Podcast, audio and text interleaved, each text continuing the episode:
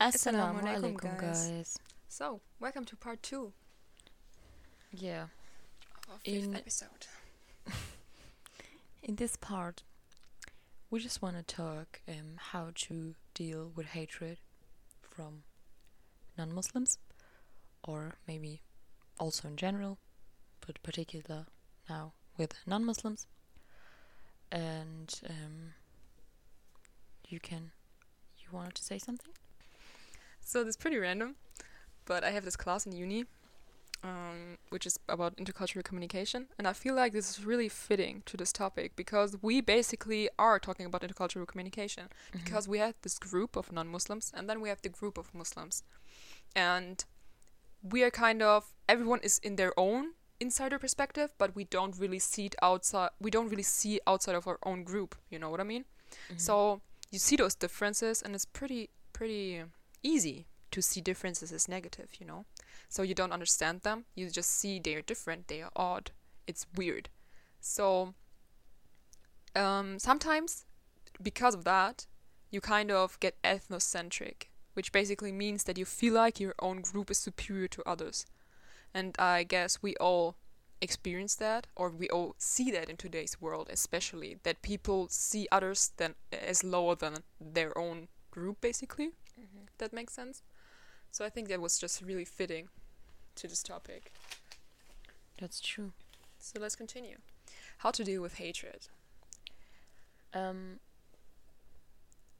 if we continue with Muhammad Sallallahu Alaihi Wasallam as an example, as you just mentioned in the previous podcast, um, he responded to the harm with kindness. He just prayed for them if they um, treated him badly, and um, yeah, as I said, in response, he treated them good. Because if you pray for people who um, oppressed you, it's um, more likely that your prayer will be responded because um, it's, I mean, it will be, inshallah, um, responded much quicker.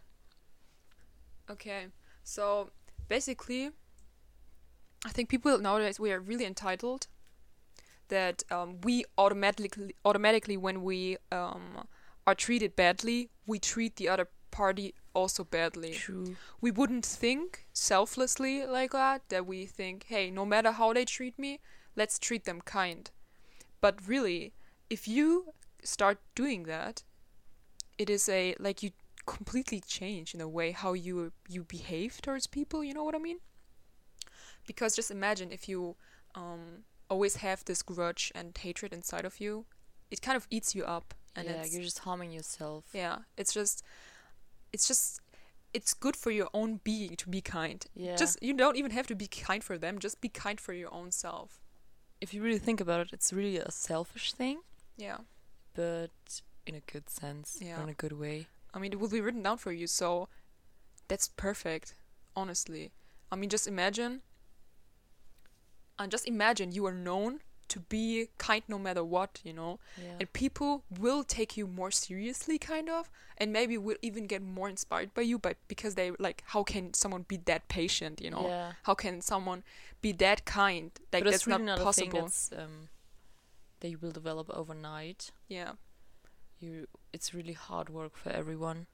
and it's hard to suppress like hatred or like rage emotions and stuff Yeah, it's it's really kind of a training for yourself, and um, just putting um, the point aside that you're harming yourself, you're just also making the situation worse than it was before because there's no point at all. The only point is to express yourself because in um, those moments you feel like, um, as you said, you're entitled to do so, and um, you're just angry and you wanna express it, but um, there's really no point of doing so, and really no benefit at all. no like and you ha- and especially in those moments you have to realize that those people aren't behaving in a rational sense It is just emotions overflowing.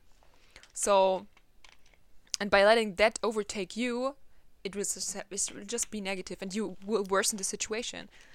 So, But there are also um, nice opportunities to improve yourself and um, to learn how to forgive. Because if Allah subhanahu wa puts you in such situation, it's also a blessing. The hard times are also blessings.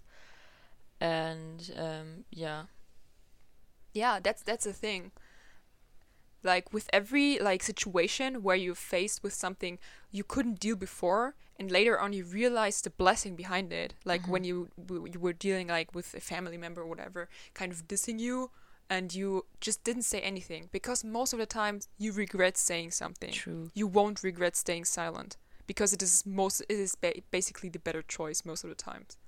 But if you really think in your head, okay, it won't be the last time someone will be rude to me, it's just a thing I have to accept for my whole life that it's going to be that way, mm-hmm. and um, just basically to don't expect anything from anyone, you Yeah. know, like um, yeah, then they they have not the opportunity to um, disappoint you, and you will be more calm. yeah i feel like yeah just like i said like not just like i said but um we talked about it that i said um people try to find uh, their home in people. Yeah, and they really put all their everything in someone and when they disappoint you it it hurts so much. Yeah, and the expectations just like you said but then when we can really put our home or our trust or our everything basically in our religion and our creator where we are basically understood and there is someone you know that understands you completely and knows what's in your heart and you don't have to explain yeah. and you have don't have the feeling to justify you all the time. True. it is such a i don't know if you realize that you i feel like there is this calmness in your heart you know when dealing with others because you always have the feeling there's someone having your back True. Yeah. yeah like whereas true. with people it's always like you don't really know even if you think like no they would never betray me how do you mm, know you know Yeah, so you don't know. and that's the thing That's profound.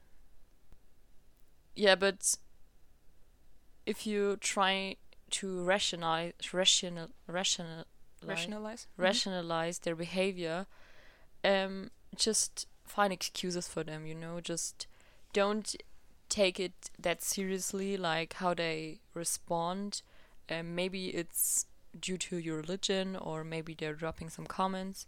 We don't know. May- maybe they they're going through something or i don't know people will always um kind of let their behavior be um l- guided by their mood basically so Mhm.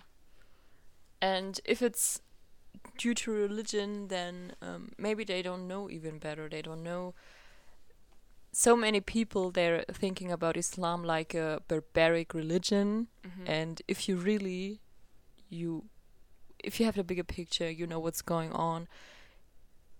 You know what's true and what what not, but they don't know. They're just brainwashed by everyone around them, by the media, by other non-Muslims who are maybe Islamophobe yeah and um, take it easy on them. Maybe explain something to them. If they don't want to hear anything, just leave it and don't take it too seriously what they're saying because really they don't know what they're saying themselves. You know. Yeah, just for your own good man because it can be so pressuring to f- willing to justify your own religion towards everyone like the, the all the time.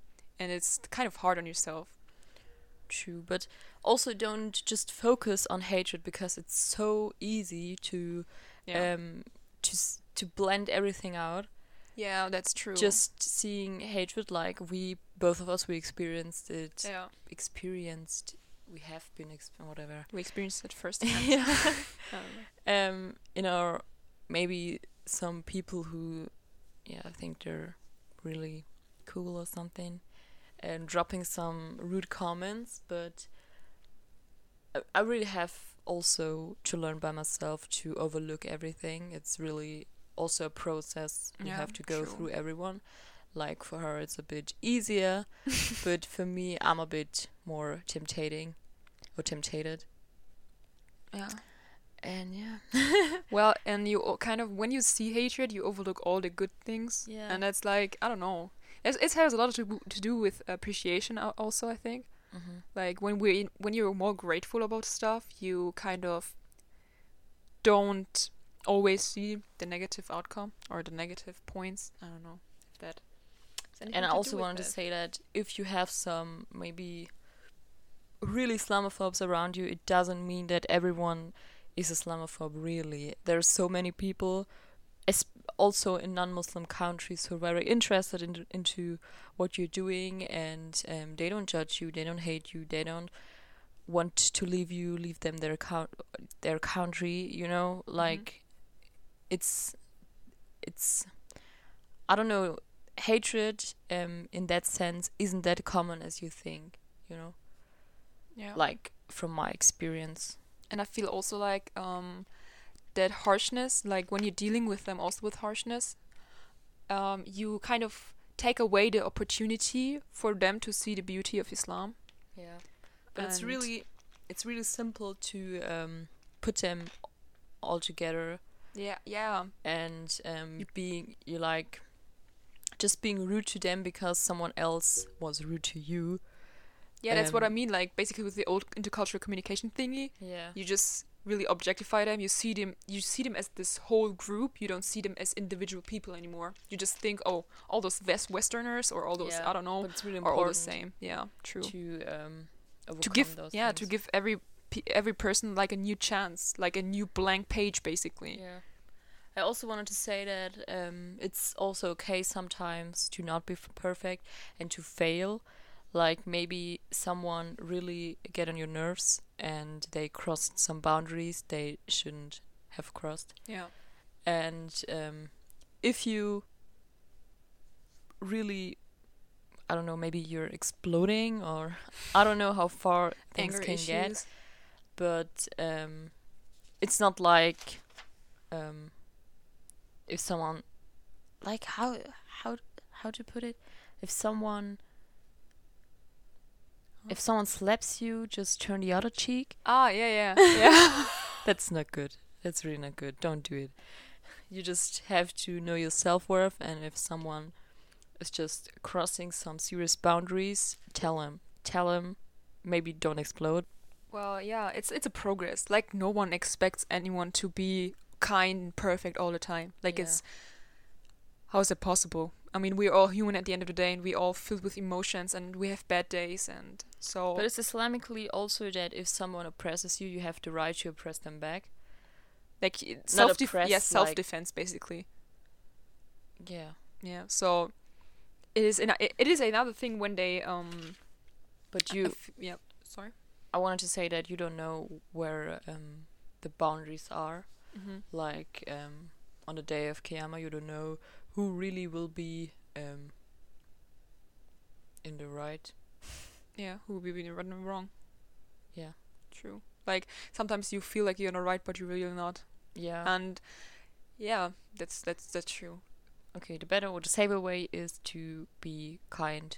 Anyway, yeah it's just better for yourself man it's honestly better for everyone. it's better for everyone like yeah. really Okay. Do you have something to add? no i think we can continue to part three see you guys then Assalamu alaikum. assalamu alaikum